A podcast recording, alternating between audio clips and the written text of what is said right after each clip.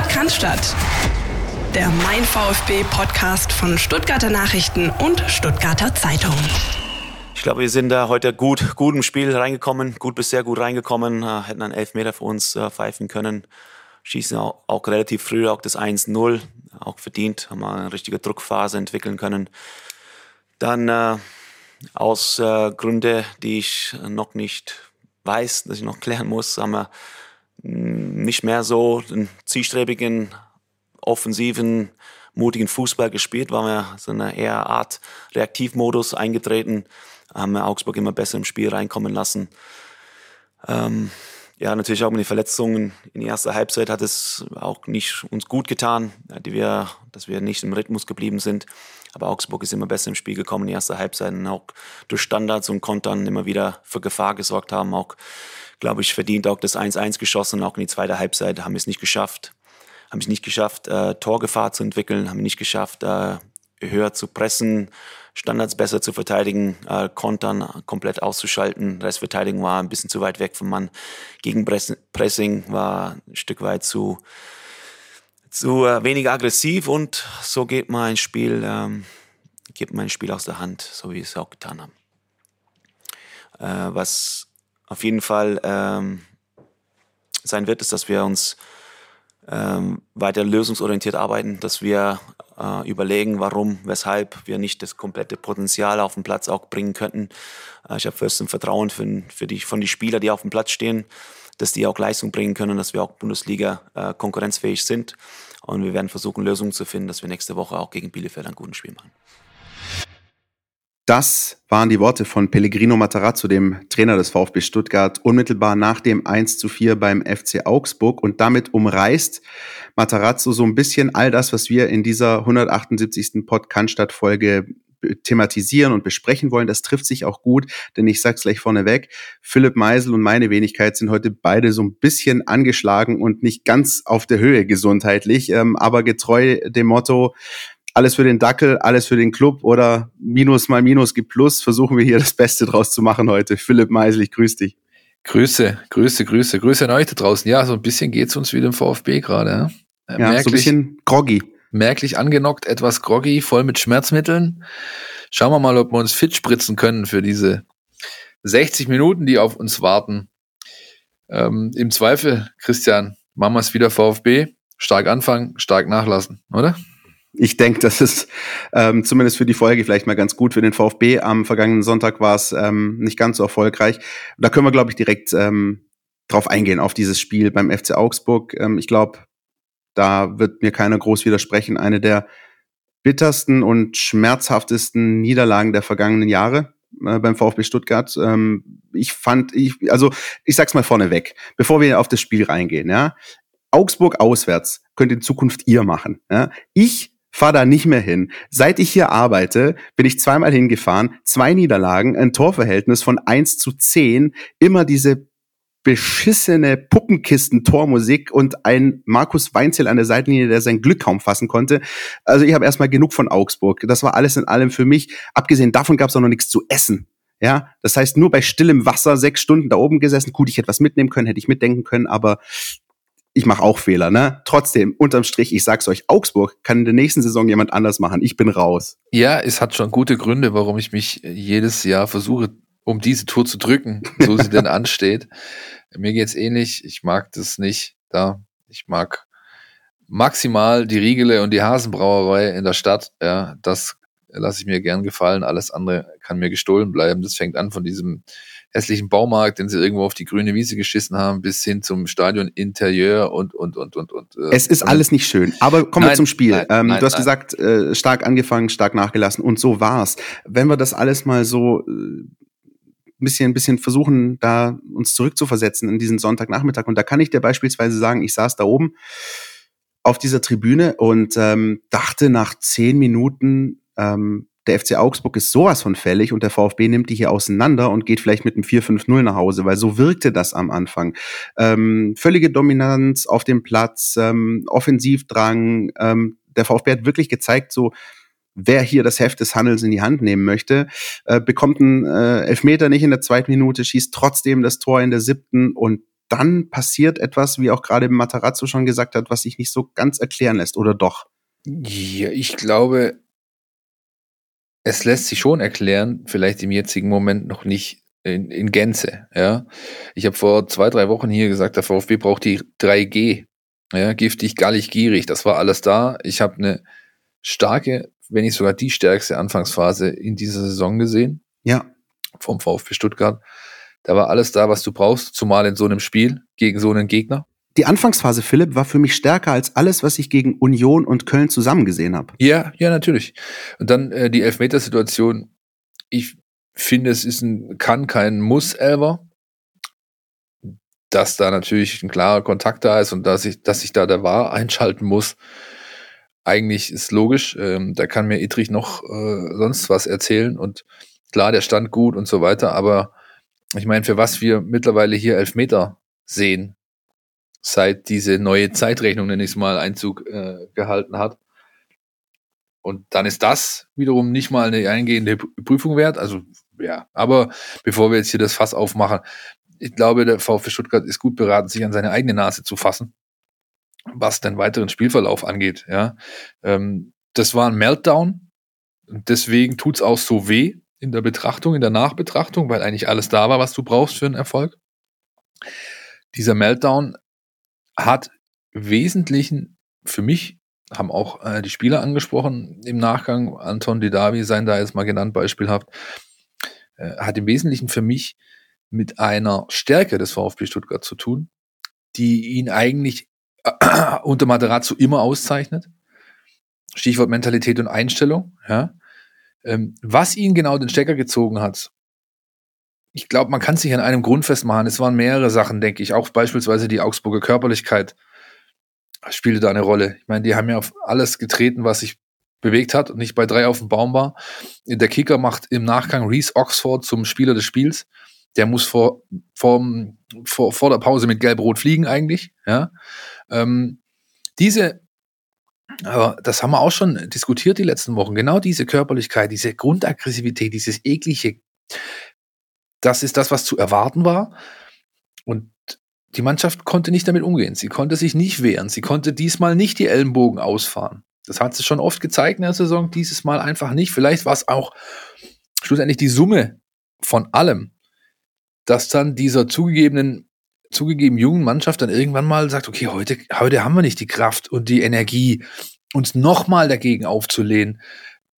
Darf natürlich kein Alibi sein, denn das brauchst du, das wirst du auch die nächsten äh, vierundzwanzig Spiele brauchen. Das wird in jedem Spiel ist das gefragt. Das ist ein Kernaspekt, der einfach immer da sein muss. Und schlussendlich, ja, manchmal ist es eben so, wie, das kennen wir doch von uns selber auch. Ja, also wir haben auch nicht jeden Tag die Energie, äh, die Ellbogen auszufahren und uns durch, gegen alle Widerstände durchzukämpfen. Und vielleicht muss man dann auch einfach mal akzeptieren, dass es so ist. Nichtsdestotrotz extrem bitter, ähm, dann vor allem auch noch garniert mit, mit dieser Standardschwäche. Du kriegst drei, drei Tore durch ruhenden Ball, ähm, zwei davon äh, Fabi Bredlow, alles andere als unschuldig. Und da kommt so vieles zusammen, dass es, glaube ich, echt die Mischung macht. Allzu sehr negativ würde ich trotzdem nicht alles sehen, auch wenn es so ist, aber da kommen wir später noch dazu. Ja, und es war auch so ein Wechselspiel aus Actio, Reactio. Also ähm, genau so hat sich das entwickelt, Schritt für Schritt, peu à peu, Situation für Situation, die Verletzung von Führich, das eins eins, Ecke, Kopfball, die Auswechslung von Marc Kempf. Und je mehr Knackse oder, sag ich mal, so, so, so kleine Nackenschläge es für den VfB Stuttgart gab, desto mehr aufgepusht waren die Augsburger. Das hast du richtig gemerkt. Plus, sie haben dann rein taktisch gemerkt, okay, der VfB hat hier ein Thema bei Standards und hat dann einfach, das muss man halt auch sagen, ab der dreißigsten Minute bis zum Schlusspfiff nahezu nichts anderes mehr gemacht, außer Standards rauszuholen. Standards, Standards, Standards. Es gab gefühlt hundertachtunddreißig Eckenfreistöße und dass dann äh, drei davon zum Tor führen, ist dann auch sinnbildlich. Also das hat alles so ein bisschen dazu geführt und du hast es gerade auch schon angesprochen.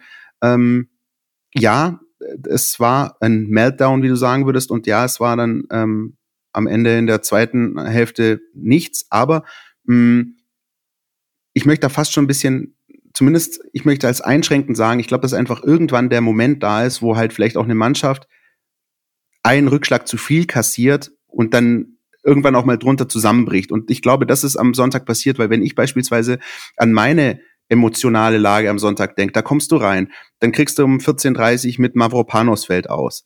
Dann ähm, fängt das Spiel gut an, dann geht aber dein bester Spieler auf dem Platz verletzt raus. Dann kriegst du durch einen Standard das Tor, dann fällt der nächste Abwehrspieler aus. Das war für mich oben selbst ein Punkt nach dem anderen, wo ich dann auch irgendwann gesagt habe, so boah, ey, wie viel denn noch, was denn noch alles? Ähm, und dass dann eine Mannschaft auf dem Platz, zumal sie in einer Formation auf dem Platz steht, wie sie auch so noch nie zusammengespielt hat, dann vielleicht in einem an einem Samstagnachmittag eben auch darunter zerbricht und daran zerbricht, ist dann vielleicht auch irgendwie nachvollziehbar. Ja, das ist die Summe der Dinge. Also ja. Kann man, finde ich, gar nicht anders äh, machen. Du hast viele, viele einzelne äh, Bausteine, Puzzlesteine, die dazu geführt haben, dass die Situation sich nachher so dargestellt hat, wie sie sich eben dargestellt hat. Fußball ist immer ein Wenn-Dann-Spiel. Ja? Wenn ich etwas tue, dann reagiert der Gegner. Wenn das passiert, muss dies geschehen. Ja? Die Frage ist halt immer, äh, willst du auf der Wenn- oder willst du auf der Dann-Seite stehen? Ja? Willst du agieren und der Gegner muss darauf reagieren? Oder lässt du den Gegner agieren und bist die ganze Zeit nur am Reagieren? Ja? Und dieses Ding ist halt gekippt. Durch die von uns beiden jetzt aufgeführten Gründe. Vielleicht gab es noch ein, zwei mehr, die uns nicht so ersichtlich sind. Ich bin mir sicher, die Mannschaft wird das zum Thema machen. Haben ja auch die Verantwortlichen angekündigt. Das wird in dieser Woche stark im Fokus stehen. Äh, zusätzlich zu der Standardthematik. Ich glaube, das sind zwei wesentliche Trainingsinhalte diese Woche. Und dann ähm, schauen wir mal, kommen wir nachher noch dazu, was gegen Bielefeld dann bei rauskommt. Wollen wir mal schauen oder hören, besser gesagt, was Steffen Görstow vom Institut für Spielanalyse zur Status-Quo-Thematik beim VfB zu sagen hat, Christian? Das machen wir. Bitteschön, Steffen. Der VfB Stuttgart kam am zehnten Spieltag mit eins zu vier in Augsburg unter die Räder. Die Pleite beim F C A markierte die vierte Niederlage der noch insgesamt jungen Saison. Kurios, am fünfzehnten Spieltag der Vorsaison gewann der VfB an selber Stelle in identischer Höhe. Nicht nur der Blick zurück auf diese Partie hilft, um die aktuelle Misere der Schwaben einzuordnen. In der Saison zwanzig einundzwanzig hatte der VfB Stuttgart am zehnten Spieltag nach einem zwei zu eins Sieg in Bremen vierzehn Punkte auf dem Konto, also vier Zähler mehr als aktuell. Der Blick in die Startaufstellungen des VfBs vom Wochenende und damals unterstreichten die missliche Lage bei den Stuttgartern. Von den damaligen elf Startelf-Akteuren gegen Bremen standen fünf Spieler in Augsburg zu Beginn auf dem Rasen: Kempf, Anton, Sosa, Endo und Mangala. Pikant, lediglich Castro und Kobel verließen Stuttgart im Sommer. Der Rest ist schlicht verletzt, allen voran fehlen die Speerspitzen der Abteilung Attacke, Kalajdžić und Silas, während Coulibaly zunächst am Sonntag auf der Bank Platz nahm. Zudem musste Cheftrainer Matarazzo verletzungsbedingt auf Mavropanos verzichten. Der Grieche war mit fünf Torbeteiligungen einer der Leistungsträger der letzten Wochen. Verletzungen sind das Stichwort. Mittlerweile fehlen elf Spieler beim VfB. Solche Ausfallzahlen erlebt man sonst nur in südkoreanischen Netflix-Hits. Jüngster Neuzugang im Lazarett, eins zu null Schütze Chris Führich. Der Neuzugang brachte Stuttgart in Augsburg erst in Führung und musste dann bereits nach knapp zwanzig Minuten wieder vom Platz. Kurz darauf kassierte der VfB Stuttgart den Ausgleich. Kratzt man an der Datenoberfläche, ist die mangelhafte Punkteausbeute nicht direkt zu erklären. Bei Torschüssen, Ballbesitz und diversen Passstatistiken liegt der VfB teilweise klar über dem aktuellen Bundesligaschnitt aller achtzehn Clubs. An der Masse mangelt es also nicht, aber sehr wohl an der Klasse. Man muss also tiefer in die Daten gehen. Ein konkretes Beispiel. Der VfB Stuttgart gab in dieser Saison hundertdreißig Schüsse ab. Die meisten davon feuerten Marc-Oliver Kempf vierzehn Mal, Roberto Massimo zwölf Mal und Wataru Endo mit elf Versuchen ab. In der Vorsaison war es am zehnten Spieltag hundertfünfundvierzig Schüsse insgesamt und die Topspieler hießen Silas mit einundzwanzig Versuchen, Kalajdžić mit sechzehn und Nico Gonzalez mit vierzehn Stück. Bei allem, was der VfB Stuttgart derzeit offensiv probiert, ohne seine Topspieler im Angriff kommt zu wenig dabei rum. Im Schnitt geht aktuell nur jeder neunte Schuss der Schwaben ins Netz. Das ist keine Katastrophe, aber eben auch eben nicht so sensationell wie letzte Saison, wo es immerhin jeder achte Versuch war.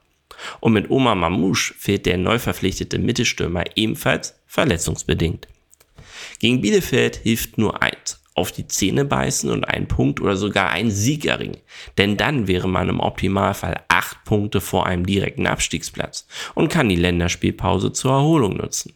Hoffnung sollte ausgerechnet ein gravierender Unterschied zur Vorsaison geben. Die beiden Saisonsiege gelangen bisher daheim, was in der gesamten Hinrunde der letzten Spielzeit nicht klappen wollte. Zudem schoss der VfB Stuttgart in dieser Runde knapp siebzig Prozent seiner bisherigen Tore daheim. Das Jahr zuvor war es genau umgekehrt. Standards, Standards, Standards. Also das bleibt ein Thema, ja, ähm, äh, sowohl offensiv als auch defensiv. Der VfB ist offensiv eine der besten Mannschaften nach ruhendem Ball ähm, bisher in dieser Saison. Ähm, und nach ruhendem Ball defensiv zumindest äh, ein, auch eine, die ein gewaltiges Thema hat. Der Trainer hat das schon mehrfach thematisiert, auch in den Gesprächen, die wir hatten, und hat immer davon gesprochen, äh, diese, diese Leidenschaft und diese, diese ähm, Einstellung, mit allem, was ich habe, mein Tor zu verteidigen, ja, mit absoluter Hingabe, Selbstaufgabe teilweise auch, ja, äh, als wenn es um Leben gehen würde, das hat ähm, gefehlt, sieht man ganz klar. Man muss sich nur das Real Life anschauen, beziehungsweise da reicht eigentlich sogar das Highlight, äh, Highlight-Schnipsel-Ding äh, da für fünf, sechs Minuten, kannst du dir anschauen, dass in all diesen Standardsituationen, die dann zu Tore führen, das ganz klar ein Thema war, das hat gefehlt. Garniert dann noch äh, damit, dass äh, beispielsweise Fabi Bredlow, der Pokal Fabi Bredlow aus der letzten Saison wieder da war, ja, bei dem einen Gegentreffer, wo er, wenn er auf der Linie verharrt, den Ball einfach hat. Oder aber eben ganz am Anfang rausgehen muss und durchziehen und nicht erst warten und dann springen und ja. Schwierig. Oder wenigstens Joveleo noch eine verpasst, wenn er schon daneben segelt. Ja, aber das ist auch eine andere Geschichte. Schwierig, schwierig, schwierig. Ich, wie gesagt, weiß, sie werden es zum Thema machen in dieser Woche. Das ist aber auch was, wo du halt die ganze Saison drüber dran arbeiten musst.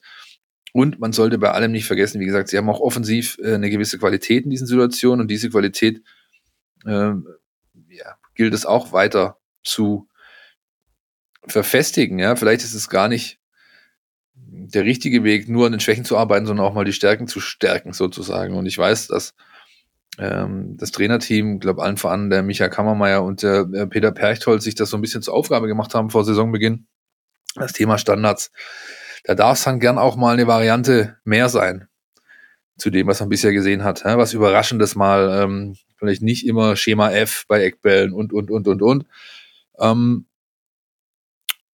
wird sich im weiteren Saisonverlauf zeigen, Christian, ob das dann weiterhin ein Thema ist, sowohl offensiv als auch defensiv.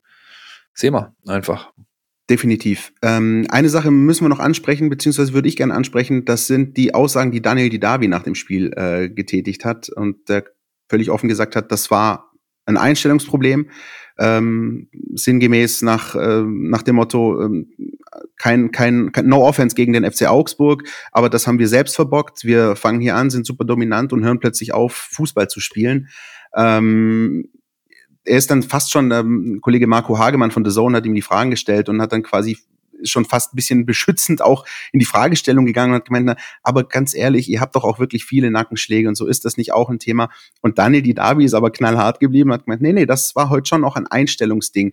Ähm, wie ist das aus deiner Sicht zu deuten? Ist das, ähm, ist das so ein, so, so ein, so ein Alarmsignal gewesen, das er da gesendet hat, gerade auch in seiner Funktion als Routinier, oder wie, wie hast du da reagiert, als du das zum ersten Mal gehört hast? Ja, zu Teilen zumindest. Also ich fand es, äh, in allererster Linie fand ich es in doppelter Hinsicht erfrischend. Zum einen, dass es so deutlich war, die Aussagen.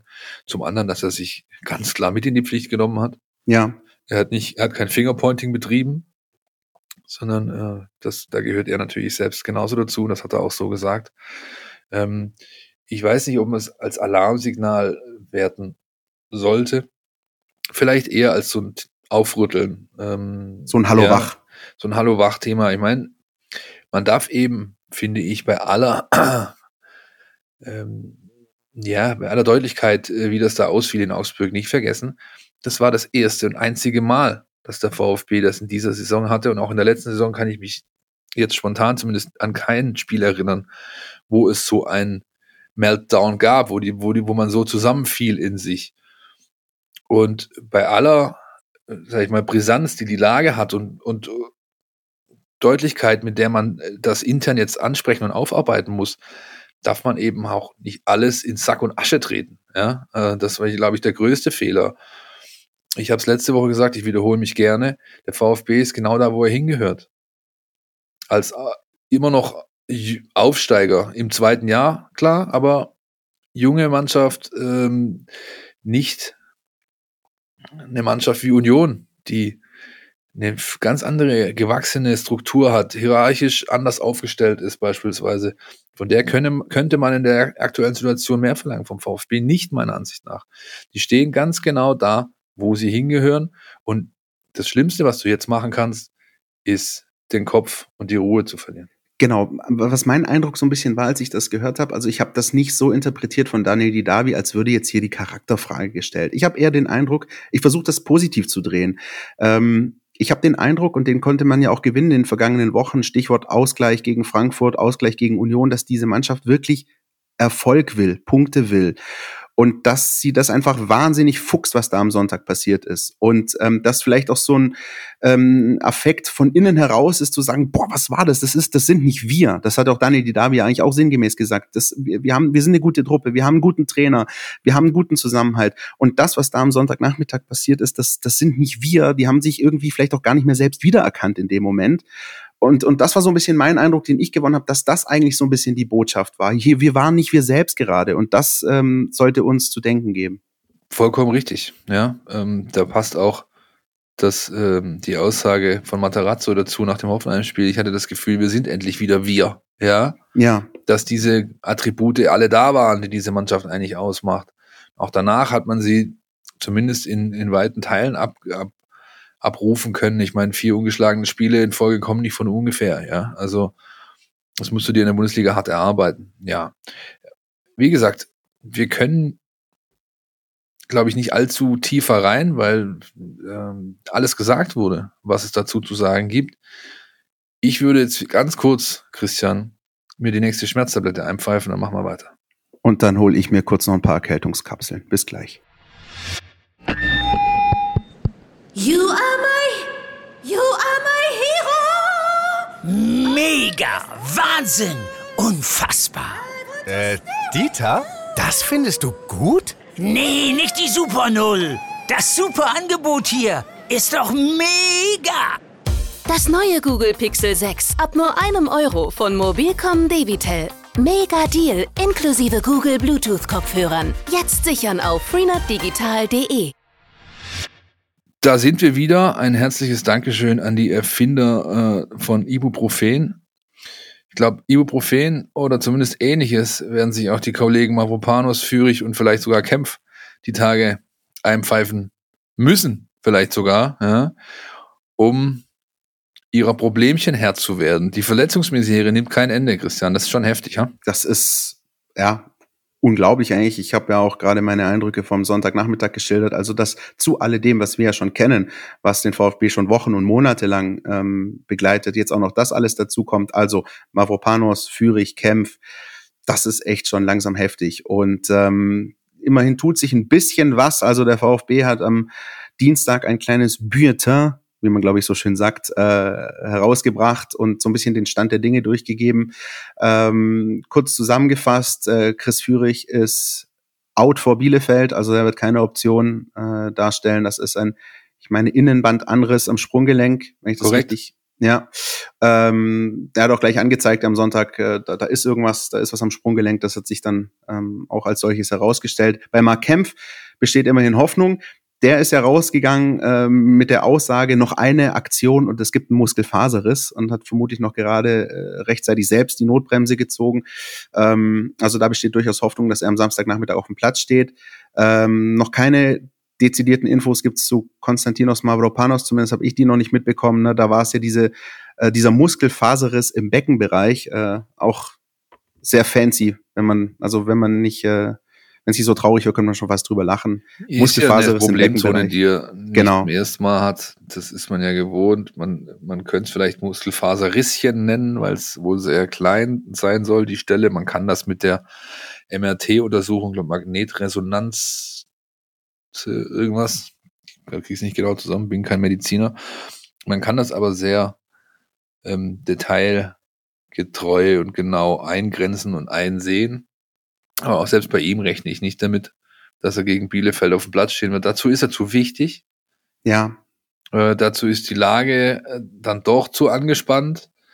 Äh, dazu steht die Länderspielpause zu dicht vor der Türe, wo er sich entsprechend er- erholen kann, wenn er nicht äh, wieder für die griechische Nationalmannschaft dreimal neunzig Minuten durchackern äh, muss, was ich mal nicht annehme. Er ist, glaube ich, nominiert worden, aber also ich gehe mal davon aus, wenn er am Samstag gegen Bielefeld nicht im Kader steht, dann wird er auch schwerlich zur Nationalmannschaft reisen können. Ja, letztes Mal war es doch aber, glaube ich, auch so, oder? Da, hat er da doch ist er, ähm, glaube ich, ausgewechselt worden im ja, Spiel. Ja. Ja. Und äh, da war es dann aber nicht so schlimm und dann konnte er doch noch hinreisen. Ja, ähm, ja aber sehr, sehr ähm, interessante Thematik. Ich habe am Sonntag dann noch mit ähm, Verantwortlichen des VfB gesprochen, gerade zu Mavropanos. Der konnte mir noch nicht genau sagen, wie es aussieht jetzt mit dem Wochenende. Also das ist, glaube ich, so eine wirklich ein bisschen komplizierte, aber wie du schon gesagt hast, ähm, durchaus einsehbare Geschichte.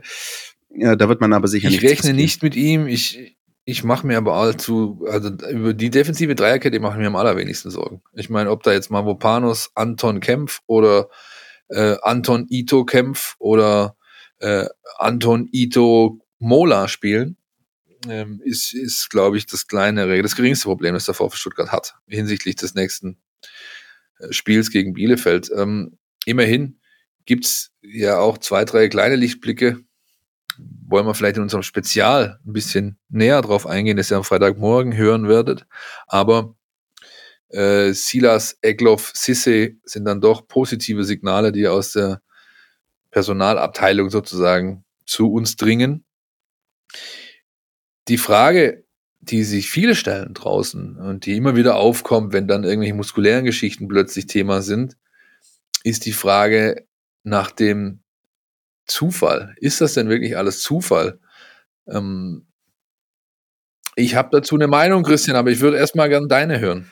Es ist wirklich ähm, das Thema. Also du hast gesagt, das fragen sich viele, können wir gleich drauf eingehen, aber das ist wirklich so, ein, so eine Reaktion, die man bekommt, wenn man sich mit, mit Fans, mit Freunden noch unterhält, die sagen, das kann doch nicht wahr sein. Das kann doch nicht sein, dass das jetzt schon monatelang, wir erinnern uns an die Mangala-Geschichte, dass es immer wieder diese muskulären Geschichten gibt. Äh, wenn jetzt natürlich äh, ein Sascha Kalajdžić auf die Schulter fällt, dann ist das vielleicht was anderes. Aber gerade diese muskulären Geschichten, das wühlt echt viele Fans auf. Also die fragen sich wirklich, das kann doch eigentlich nicht wahr sein. Was, ja, was aber weißt du darüber? Denn wirklich? Also ich sehe die nicht. Gibt's die? Ich sehe die nicht. Die muskulären Geschichten? Ja, also nicht in dem Ausmaß, dass die Diskussion, dass es die Diskussion rechtfertigen würde. Du hast es doch gerade selbst genannt. Wir können die von mir aus alle runterbeten. Das sind alles relativ schwere strukturelle Verletzungen. Ja, Schulter ausgekugelt, Kreuzbandriss, äh, Knie durchgetreten und und und und und. Ja, und das, ähm, das, also worauf die Leute ja hinaus wollen, ist ist die Personalie Bartlett. Ja. Der ist relativ neu da, ist der Athletik-Hauptverantwortliche, hat noch zwei Leute unter sich mit Matze Schiffers und Martin Franz. Die drei sind das, sind das Athletik-Staff im, und rund um den Kader. Und der Mann hat natürlich eine entsprechende Vor, Vorgeschichte, war zuvor beispielsweise in Leverkusen, wo sich nachweislich, das ist so, irgendwann muskuläre Verletzungen gehäuft haben. Und die haben dann mit wohl auch dazu geführt, dass man sich da getrennt hat. Bayer Lund für Leverkusen und Oliver Bartlett. Zuvor war er unter anderem beim D F B, ist ein weltweit anerkannter Experte auf dem Sektor. Punkt. Wenn ich mir jetzt anschaue, was der VfB Stuttgart seitdem an muskulären Verletzungen hat, dann sind die meines Erachtens nicht auf ein strukturelles Problem zurückzuführen hinsichtlich Trainingsarbeit, sondern sie sind eigentlich ausschließlich, ohne mich jetzt also en Detail auf jede Situation ähm, ohne Anspruch auf Vollständigkeit. Aber das Wesentliche, was passiert ist an muskulären Verletzungen, waren Verletzungen im Wettkampf. Und da kommt das nun mal vor. Das gehört zum Spiel. Ja, also, und ähm, ein Mann wie Kempf hat jetzt am, am Wochenende sogar noch das Schlimmste verhindert. Ja? Äh, Orel Mangala hat während seiner Reha-Zeit, die fast sechs Monate gedauert hat, mit zwei Rückschlägen, ja, an ähnlichen Stellen der Muskulatur, weite, weite äh, Strecken davon gar nicht mit Bartlett gearbeitet, sondern er hat einen eigenen Athletikcoach gehabt und war mit, äh, mit externen Experten unterwegs. Ähm, dass Mavropanos bei seiner Spielweise Ich meine, schaut euch diesen Greek Freak an, ja, dass der bei seiner Spielweise äh, eigentlich in jeder Sekunde des Spiels Gefahr läuft, sich schwerer zu verletzen, muskulär, ist doch logisch. Ja? Der gibt einfach alles rein, was er hat. Mit jeder Faser, die er hat, ähm, will der gewinnen, will der obsiegen. Und das kann dann eben dazu führen, äh, dass er hier und da halt mal sich so eine Verletzung einhandelt. Ich sehe kein strukturelles Problem. Mir ist diese ganze Diskussion, die dann immer da entbre- ent- entbrennt, Ange- an, aufgehängt an dieser Person oder Personalie Bartlett, mir ist das viel zu populistisch. Mir ist das zu billig. Man muss sich das bitte alles en Detail anschauen. Und dann, nochmal, ohne Anspruch auf Vollständigkeit, meine ich, sagen zu können, dass man jede Verletzung entsprechend erklären kann, auch die muskulären, und sie sind nicht auf strukturelle Probleme in der Trainingsarbeit zurückzuführen. Das lasse ich mit, das, das, das gehe ich nicht mit. Kannst du mir argumentativ von lass knallen, was du willst, wirst mich nicht überzeugen können. Und auch sonst niemand, der mit mir diese Diskussion führen wird. Und wenn man sich das wirklich einfach nochmal vor Augen führt, also gerade jetzt, als du auch gesprochen hast, habe ich eben versucht, mir diese ganzen Szenen vor dem geistigen Auge nochmal zu vergegenwärtigen. Das ist auch einfach eine mitunter echt unfassbare Verkettung unglücklicher Umstände. Also man denke nur an die Sanko-Situation gegen Fürth. Man denke an die Kalajdžić-Situation in Leipzig. Ähm, man denke jetzt an die Führich-Situation in Augsburg. Gut, das ist zurückzuführen. Schöne Grüße nochmal nach Augsburg. Aber es ist ähm, es ist auch echt so, dass in-game einfach wahnsinnig viele Dinge passieren. Unser Kollege Marco Schumacher sagt auch immer, es gibt echt immer neue widrige Umstände so innerhalb einer Partie. Ähm, das ist echt schwierig.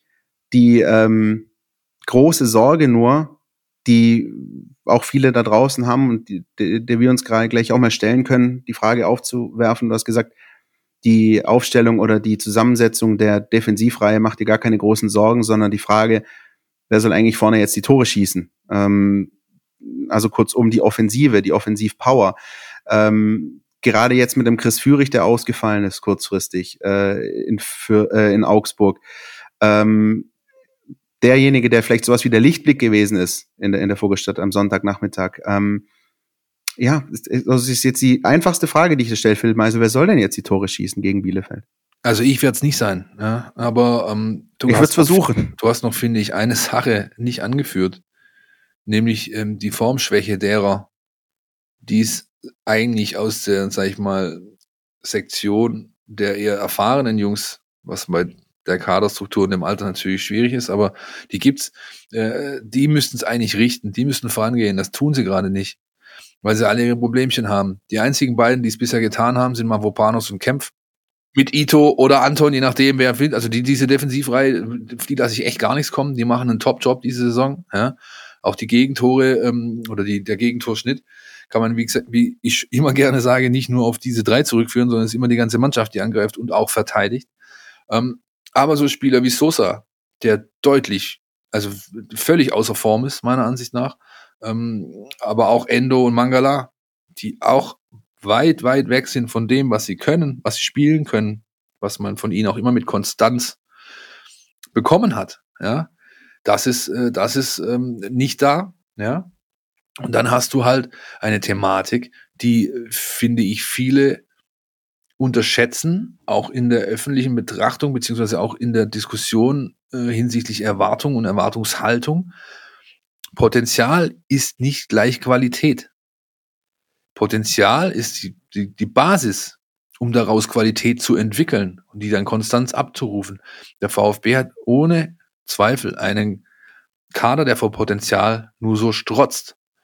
Aber wenn eben so viele Leute ausfallen, darunter Langzeitverletzte, die Unterschiedsspieler einfach sind beziehungsweise waren, dann ist das nicht zu kompensieren. Nicht, dann nicht, wenn diese hochveranlagten Spieler ihr Potenzial immer nur andeuten, aber die Qualität nicht abrufen, die sie eigentlich haben könnten. Bei einem oder anderen müsste man vielleicht sogar sagen, haben müssten mittlerweile. Ja? Und das ist die Gemengelage, in der sich der Club dann befindet, weswegen vorne dann halt zumindest von den, man, von den Spielern, von denen man sagt, das sind Offensivspieler, zu wenig Zählbares bei rauskommt. Ja, das ist ähm, Ganz interessant, wenn man sich das mal anschaut. Borna Sosa hast du gerade angesprochen. Wataru Endo, da hatte ich beispielsweise in Augsburg das Gefühl, wenn er wollte, er hätte sich vierteilen können, weil der wäre am liebsten, er wollte dann zu viel, er wollte am liebsten überall sein und hinten aushelfen und in der Mitte die Schaltzentrale sein und am besten auch noch vorne irgendwie Abschlüsse suchen. Ähm, da, da war fast schon der, der, der, ähm, sag ich mal, der gute Gedanke nicht gerade förderlich, weil er dann einfach in seiner Leistung abgefallen ist, weil er irgendwie alles machen wollte und alles in die Hand nehmen wollte. Ähm, aber ja, klar, die äh, nominellen Offensivspieler, und da würde ich jetzt einfach mal zwei herausheben, wo man eben auch, wenn man sich ein bisschen umhört, einfach mitunter die Geduld, sage ich auch mal, sich dem Ende neigt. Das sind ähm, Tanguy Coulibaly vielleicht noch mit Abstrichen, aber vor allem Matteo Klimowicz. Ich will mich jetzt nicht mh, komplett auf den Jungen einschießen, aber ich muss ganz ehrlich sagen, da gab es auch in Augsburg im ersten Durchgang zwei, drei Situationen, wo er einen guten Konter läuft, und in einer Situation muss er einfach nur den Querpass auf Hamadi Al Ghaddioui spielen. Und der war nicht schwer. Der war völlig blank. Wenn dieser Querpass, dieser wirklich unkomplizierte Querpass durchkommt, ist Al Ghaddioui frei vor dem Torwart. Und was er dann damit macht, ist wieder eine andere Geschichte. Aber Matteo Klimowicz hat wirklich am Sonntag in jeder aussichtsreichen Situation, in der er sich befand, die falsche Entscheidung getroffen. Also wenn er den Abschluss hätte suchen müssen, hat er irgendeinen Querpass versucht, der nicht ankam. Wenn er den äh, Pass hätte spielen müssen, hat er sich verdribbelt und äh, dabei irgendwie auch noch den Ball vergessen. Man merkte wirklich auch oben, dass es da in ihm arbeitet, auch in der Situation selbst. Ähm, und es mag sein, dass er Trainingsweltmeister ist und da wirklich sein, sein komplettes Potenzial abruft und zeigt und alles in Grund und Boden ballert. Aber auf dem Platz ist es mir einfach zu wenig, und ähm, es ist jetzt einfach schon zu oft zu wenig gewesen, weil er wirklich einer der Spieler ist, schon oft die Gelegenheit bekommen haben, auch von Anfang an was zu zeigen. Und ähm, ja, mir fehlt mir fehlt da einfach was. Ich gebe die Hoffnung noch nicht ganz auf, aber ich kann wirklich auch Fans verstehen, die sagen, ähm, langsam ist dann auch gut. Er, er bekommt die Möglichkeit ja nur aufgrund der angespannten Personalsituation. Ja, also reden wir hier von dreiunddreißig fitten Jungs, dann würde Klimo nicht spielen. Also zumindest nicht in der Häufigkeit von, von Anfang an. Ähm, ich verstehe das. Ich verstehe, dass sich die Geduld dem Ende nähert. Ähm, auch bei Klimowicz hast du den wichtigsten Punkt gerade angesprochen, seiner Probleme. Er hat mehrere meines Erachtens, aber das, das Größte, das er hat, ist tatsächlich Entscheidungsfindung. Ähm, bei Coulibaly, ich, es, das wird nie ein Topscorer. Das wird nie ein, ein, ein Spieler, der dir fünfzehn plus Hünden macht pro Saison. Das wird immer ein Spieler bleiben, der die richtigen Attribute für so eine Offensivzecke auf den Platz bringen kann, wenn er alles abruft, was er kann. Laufen, beißen, nerven, immer da sein, auch mal auf den Fuß treten. Das Arbeitstier in der Offensivreihe, ja, der Lückenreißer, der die, lau- die weiten Wege macht, der Gegenspieler bindet. Das äh, ist das Profil, das dieser Spieler entwickelt, entwickelt hat, ent- weiterentwickeln kann. Mehr wird's, glaube ich, nicht. Ja, also da sollte man vielleicht seine Erwartungen runterschrauben, dass das hier einer wird, der dir ähm, den Gonzales eins zu eins ersetzt. Er hat ein ähnliches Profil, aber ich glaube, äh, Nico ist dann schon in der Lage, noch mal ein paar Mal öfter äh, zu treffen in der Saison. Wenn es mal eine Saison geben sollte, bei der äh, Tanguy Coulibaly auf einen zweistelligen Ko- Scorerwert kommt, wäre das schon eigentlich das Maximum, was der Spieler erreichen kann. Ja? Das muss man einfach so neutral und nüchtern sehen, finde ich. Ähm, ich glaube, vieles wird drauf ankommen. Nochmal, ähm, ob so diese Achsenspieler beziehungsweise die eher Erfahrenen ihre Bestform abrufen können wieder oder wieder erreichen. Ja, ähm, Förster Didavi nehme ich da auch gerne noch mit rein. Ja. Bei beiden hast du auch gesehen, dass da, sag ich mal, die, die, die absolute Topform weit entfernt ist. Bei beiden gibt es entsprechende Gründe dafür. Brauchen wir jetzt nicht im Detail drauf eingehen, aber auch das ist zu Teilen erklärbar, warum die nicht das Maximum ihrer Leistungsfähigkeit gerade abrufen können. Ähm, ich, wie gesagt, du, es bringt halt trotz allem nichts, großartig den Kopf in den Sand zu stecken.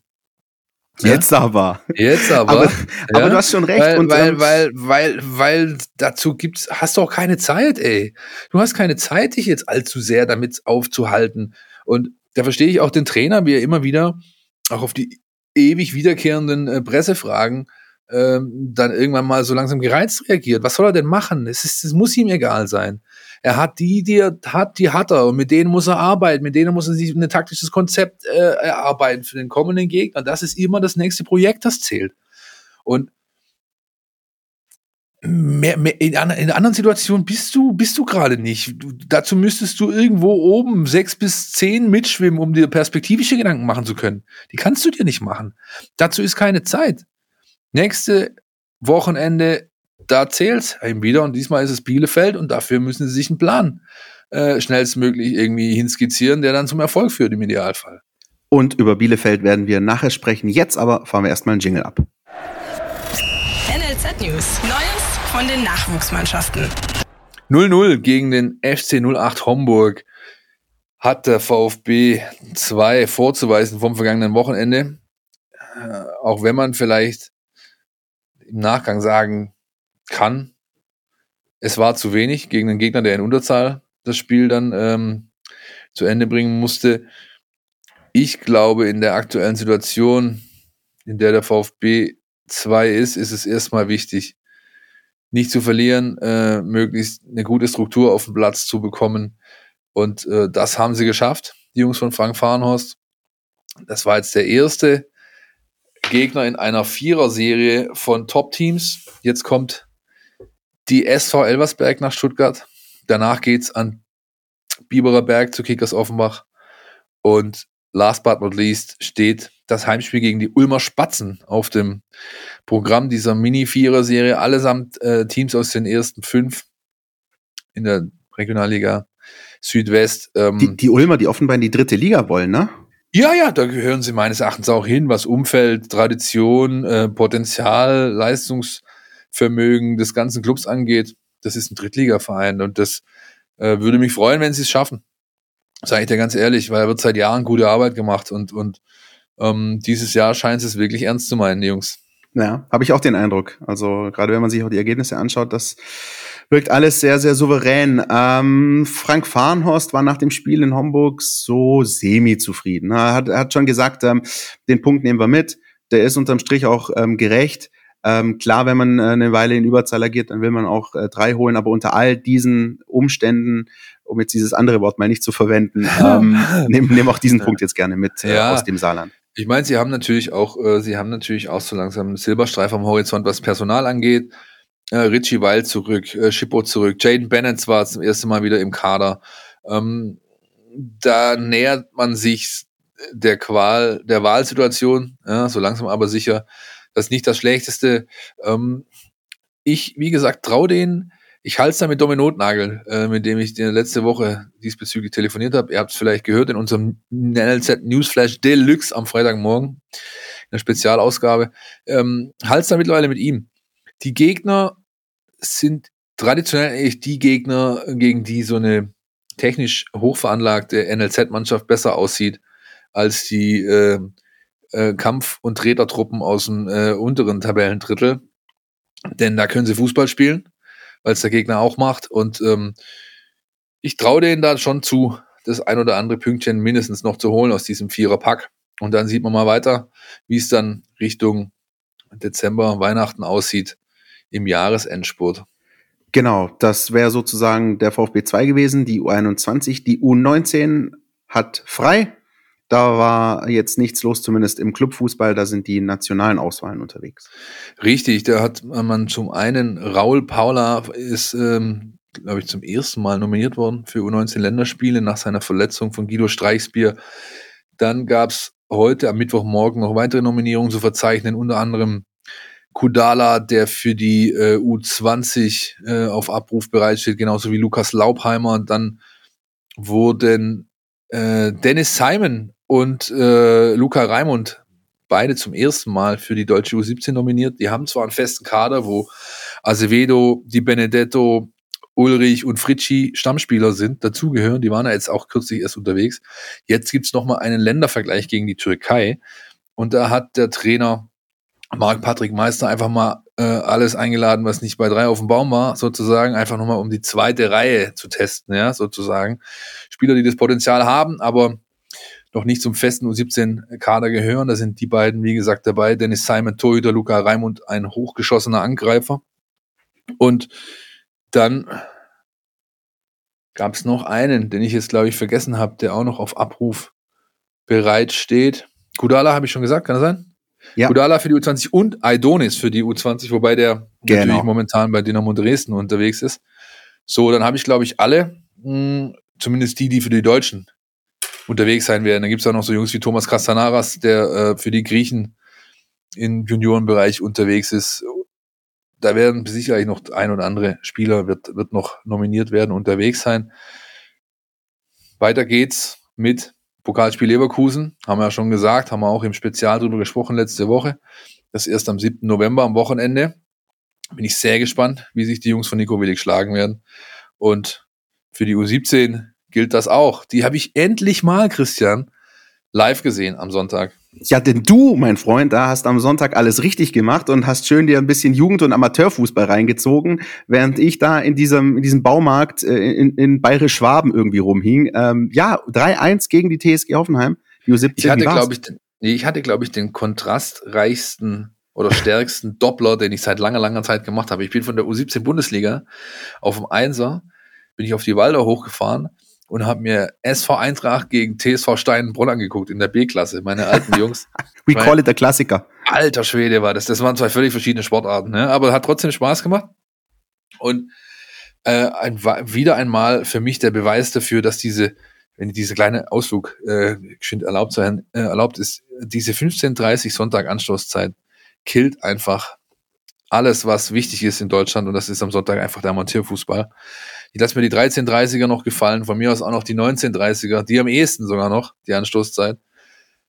Aber fünfzehn Uhr dreißig Sonntag, Mann, das ist äh, schwierig. Da sollte der geneigte Fußballfan zu seinem Club um die Ecke gehen, sich ein Bier und eine Rode auf die Faust ziehen und dann äh, da schön dem gehobenen Amateursport sozusagen frönen, ja, um es vorsichtig auszudrücken. Nein, aber das ähm, ich mein, sehe ich, ich absolut hab, genauso wie du. Ich ja. habe so lange selbst gespielt, Christian. Ich weiß nicht, wie viele Sonntage in meinem Leben ich auf irgendwelchen Dorfplätzen zugebracht habe. Und es ist wunderschön. Es war wunderschön. Ja, es, und heute als Zuschauer ist es immer noch wunderschön. Und ich finde es einfach schwierig, zu der Zeit dann Bundesligaspiele anzusetzen. Aber gut, ich werde die Entscheidung auch nicht ändern. Ähm, drei eins gegen Hoffenheim. Ja, gut war es, Mann. Es war wirklich gut. Vor allem die ersten fünfzig, fünfundfünfzig Minuten. Die äh, U siebzehn-Junioren spielen ja nur achtzig Minuten Längen, keine neunzig noch. Ja, und erste Halbzeit, sehr guter Auftritt, sehr griffig, sehr dominant von ähm, Markus Fiedler und seinen Jungs. Die Torschützen ähm, dann auch, oder selbst, also ich glaube, das Schönste war das zwei zu null, das zwischenzeitliche ähm, von Barth dann schlussendlich erzielt. Ballgewinn in der eigenen Hälfte, Umschaltverhalten, stringent nach vorne getragen, top äh, ausgespielt, und dann schließt der Außenverteidiger ab. Das war sehr, sehr gut. Ähm, zweite Halbzeit haben sie dann, wie es halt bei so jungen Mannschaften oft so ist, oder manchmal auch bei Profimannschaften, äh, wie wir vorher schon besprochen haben, es nicht geschafft, das zu Ende zu spielen, beziehungsweise dann zu, zu, do, zu do, ja, souverän zu verwalten einfach, sondern der Gegner, der zugegeben natürlich auch Tabellendritter ist, ja, und auch nicht schlecht, die können schon kicken. Die kamen dann auf, äh, haben verdient noch diese Ergebniskorrektur bekommen auch. Äh, schlussendlich war der VfB aber schon deutlich besser. Das Ergebnis ist auch, Achtung, in dieser Höhe gerechtfertigt.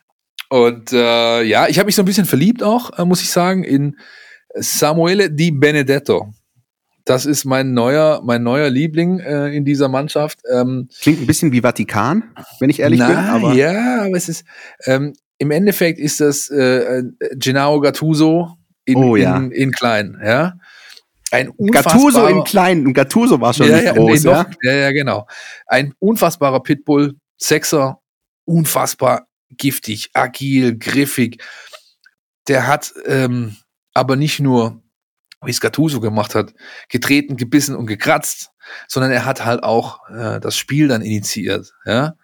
Äh, wenn er sich die, die Pille geholt hat, und er hat, glaube ich, gefühlt keinen Zweikampf verloren in diesen, in diesen achtzig Minuten, dann war er auch in der Lage, den Angriff einzuleiten, zu initiieren und dann auch zielführend in seinen nächsten Mann wieder anzuspielen. Hat noch in der, in der achtzigsten Minute äh, mit Schaum vor dem Mund den Gegner, den Hoffenheimer Torwart angelaufen bei drei eins Führung und ist danach vor Krämpfen geschüttelt, einfach umgefallen. Ne? Aber da hast du halt, da, an so einer Situation merkst du einfach, der hat die richtige Einstellung zu diesem Sport. Und solche Jungs bringen es weit. Insofern merkt euch den Namen, notiert euch den gern mal. Samuele Di Benedetto, deutscher U siebzehn Nationalspieler. Ein großartiger Mittelfeld-Pitbull, der auch noch ein bisschen Fußball spielen kann. Klingt alles in allem echt großartig. Muss ich auch im Auge behalten. Und dann geht es für die U siebzehn am Wochenende zum Derby. Auswärts, Samstag, Heinun K S C. So sieht's aus und wir gehen jetzt in die Werbung. Kannst du das hören? Endlich ist die Bundesliga wieder am Start. Ich bin Christian, du kennst mich aus dem Mein VfB Podcast Podcast Kannstatt, und ich freue mich riesig.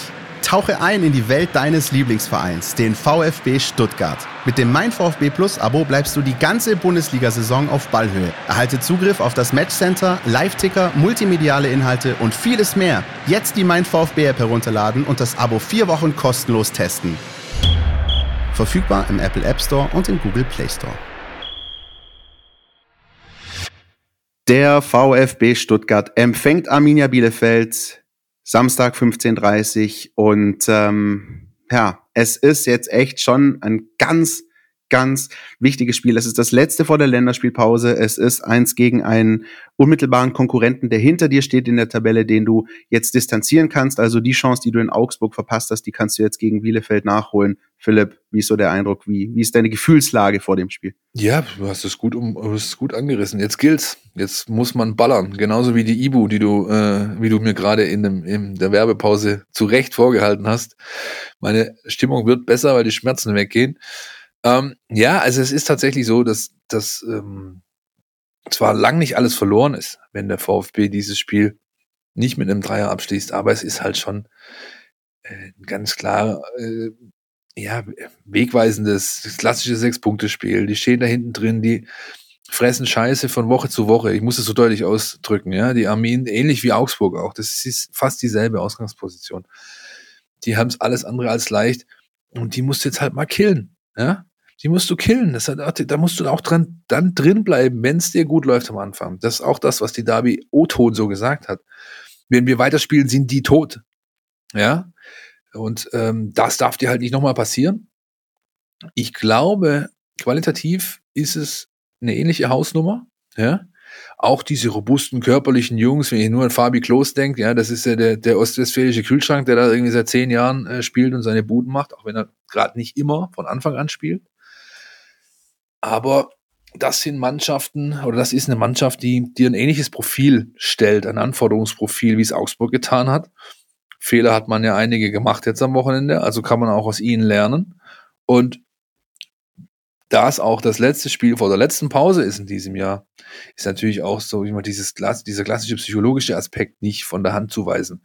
Wenn du mit einem Erfolg da reingehst und sei es am Ende nur der gefühlte Sieg, weil du das Unentschieden holst, kurz vor Schluss mit deinem Tor, dann hast du natürlich eine ganz andere, äh, sag ich mal, psychische Ausgangslage für die nächsten vierzehn Tage.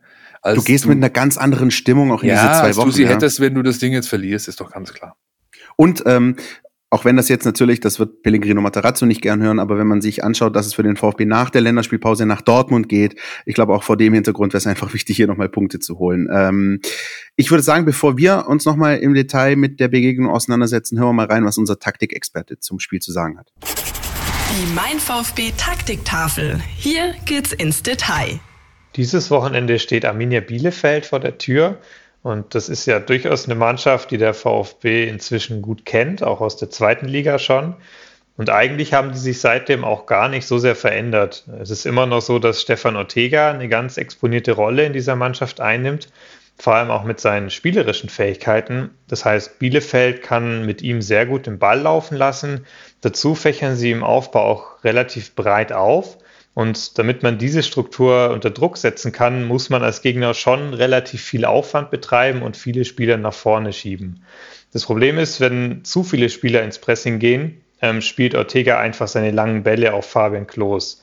Und dieses Duo ähm, ist mittlerweile so gut eingespielt, dass diese langen Bälle wirklich sehr gefährlich werden können. Also Klos findet immer wieder kleine Raumvorteile, wo dann punktgenau der lange Schlag von Ortega reinfällt und Klos kann dann den Ball behaupten oder direkt verlängern.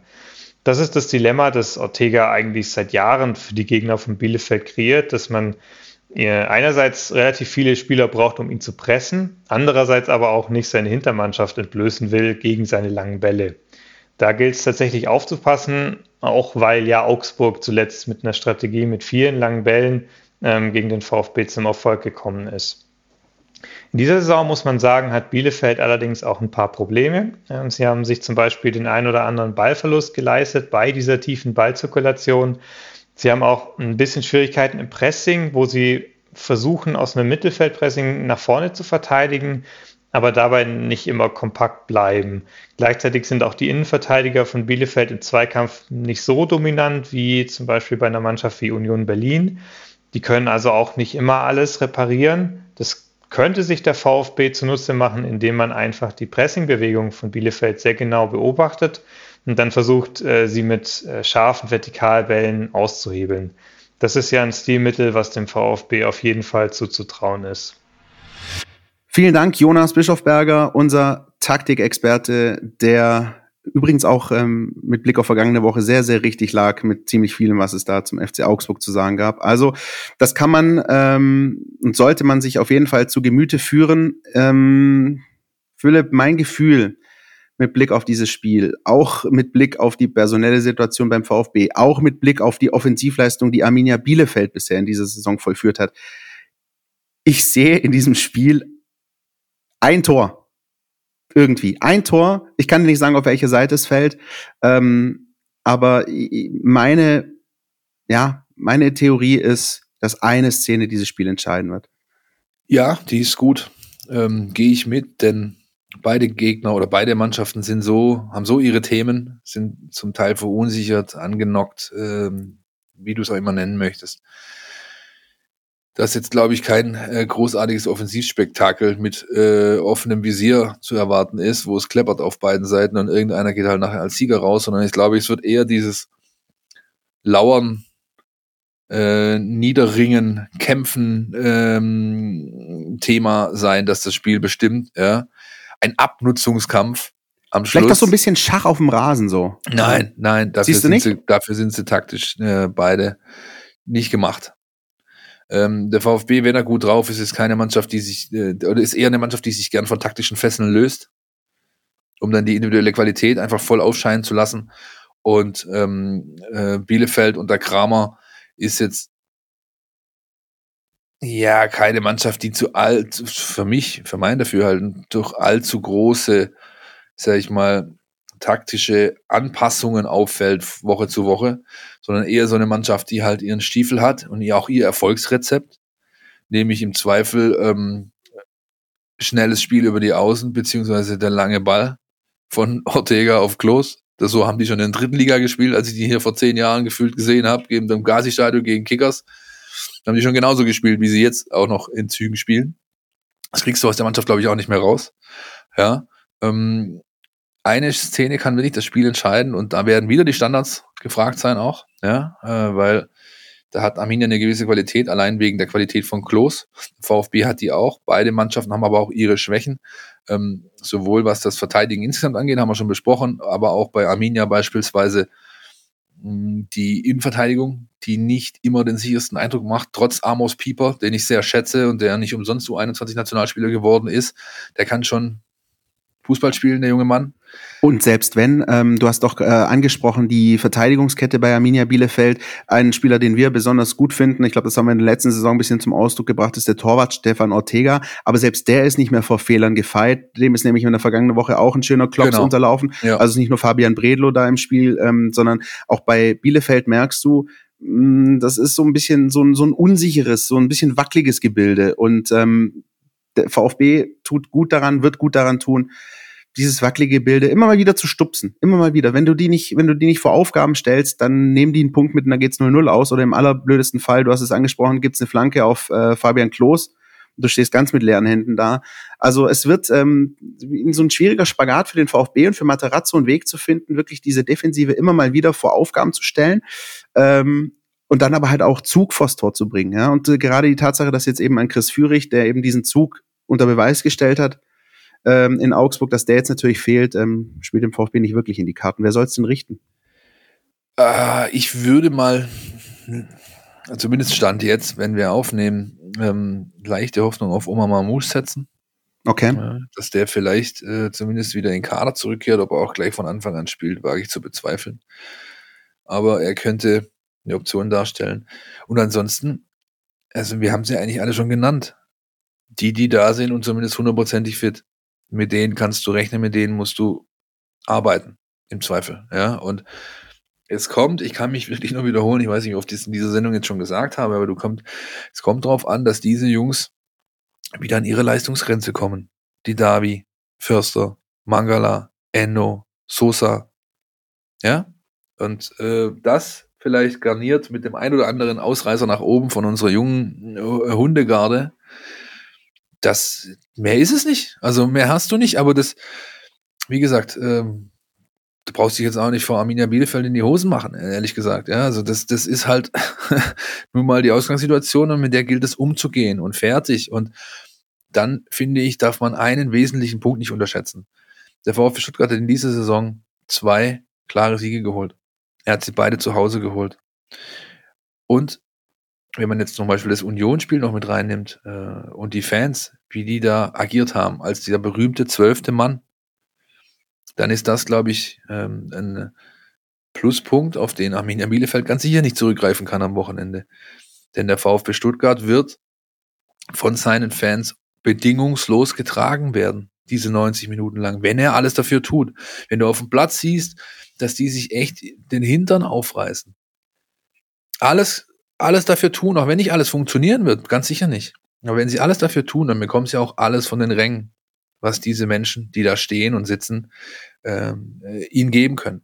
Und das ist ein, ein ganz, ganz großer Faktor. Und ich verstehe dann auch, auch wenn es vielleicht ein bisschen zu früh war, herzliche Grüße, Sven, falls du uns hörst, ähm, den Insta-Post von Missintat, der dann sagt, hey, jetzt wir alle zusammen, Staff, Team, Fans, lass uns vierzigtausend plus machen am Wochenende, lass uns die Hütte abreißen. Ja? Gemeinsam gehen wir da durch und werden erfolgreich sein. Ja. Es wäre vielleicht taktisch klug gewesen, er hätte das erst am Freitagabend platziert, das Posting, aber es ist nun mal so, wie es ist, er hat recht, ja, es geht halt nun mal nur gemeinsam und ohne sich jetzt immer die Frage zu stellen, was wäre, wenn, was, warum, die fehlen und der fehlt, nein, das, was du hast, arbeite mit dem und sei mit dem erfolgreich, darauf kommt es jetzt an für den VfB. Und wenn ich mir jetzt vorstelle, bedingungslose Unterstützung aus der Cannstatter Kurve, vielleicht mal wieder eine richtig schöne, punktgenaue Flanke von Borna Sosa, ein Hamadi Al Ghaddioui, der in der Mitte goldrichtig steht und das Ding einnickt. Ist übrigens Hamadi Al Ghaddioui der letzte Siegtorschütze gewesen gegen Arminia Bielefeld, damals noch in der zweiten Liga, in der neunzigsten glaube ich, äh, an einem Freitagabend. Da war ich auf der Alm, ja, es war schön. Ja, der Meisel sucht sich halt die richtigen Spiele aus, aber das möchte ich jetzt nicht nochmal zum Thema machen. Nein, aber das wäre doch was. Und ähm, wenn äh, es eine Flanke auf Klos entscheiden kann, wieso sollte es nicht auch eine Flanke auf Al Ghaddioui entscheiden? Das ist, das ist genau die Denkweise, die du, die du haben musst, die auch die Mannschaft haben muss. Und ich bin mir sicher, wenn sie mit diesem Mindset und mit dieser taktischen Ausrichtung auch rausgehen und so ein bisschen auch heiß gemacht werden ähm, und, und sehen, was dann abgeht im Stadion, dann... Ähm, dann kann das eine gute Sache werden. Es ist echt, das haben wir jetzt oft genug gesagt, ich sag's nochmal, es ist echt ein wichtiges Spiel und der VfB muss es trotz des eins zu vier in Augsburg als Chance betrachten, da unten wegzuziehen. Kann eine Niederlage auch eine Chance sein? Herzliche Grüße an Daniel at null sieben elf J M O zwei da draußen, aber so ist es und niemandem würde ich es mehr gönnen als Ali G, ehrlich gesagt. Das war's für diese Woche, Leute. Wir legen uns jetzt wieder hin. Ja, genau. Jetzt, nee, nee, nee. Bevor wir uns hinlegen, Christian, äh, rocken wir den Spezial auch noch kurz durch. Ja? Ähm, dann legen wir uns wieder hin und ähm, das auch zu Recht, weil es echt heute, glaube ich, auf der allerletzten Rille ist, was wir hier äh, bringen. Aber wenn ihr hören wollt, wie unser zehn-Spiele-Fazit ausfällt, ist ja der Zeitpunkt jetzt gerade, nachdem die Trainer immer so gerne ein erstes Saisonfazit ziehen, die ersten zehn Spiele, Ralf Rangnick-Voice. Danach kann man ähm, sagen, wohin die Reise geht. Das gibt's morgen, Freitagmorgen, neun Uhr wie immer in der MeinVfB-App für alle MeinVfB-Plus-Abonnenten und ansonsten bleibt mir nur noch zu sagen, bis nächste Woche. Wenn ihr Kritik, Anregungen, Lob, Liebe, Hass, was auch immer habt, lasst es uns wissen. Facebook, Instagram, Twitter oder einfach info at meinvfb punkt de, die gute alte E-Mail, die tut's auch. Lasst es uns einfach wissen, teilt uns mit und wir freuen uns auf eure Kommentare einfach, ja? Oder Christian? Absolut. Ganz, ganz viel Einhornliebe und gute Besserung weiterhin, mein Freund. Wir hören uns in der nächsten Woche. Macht euch ein schönes Wochenende. Bis dann. Ciao. Podcaststadt. Der MeinVfB-Podcast von Stuttgarter Nachrichten und Stuttgarter Zeitung.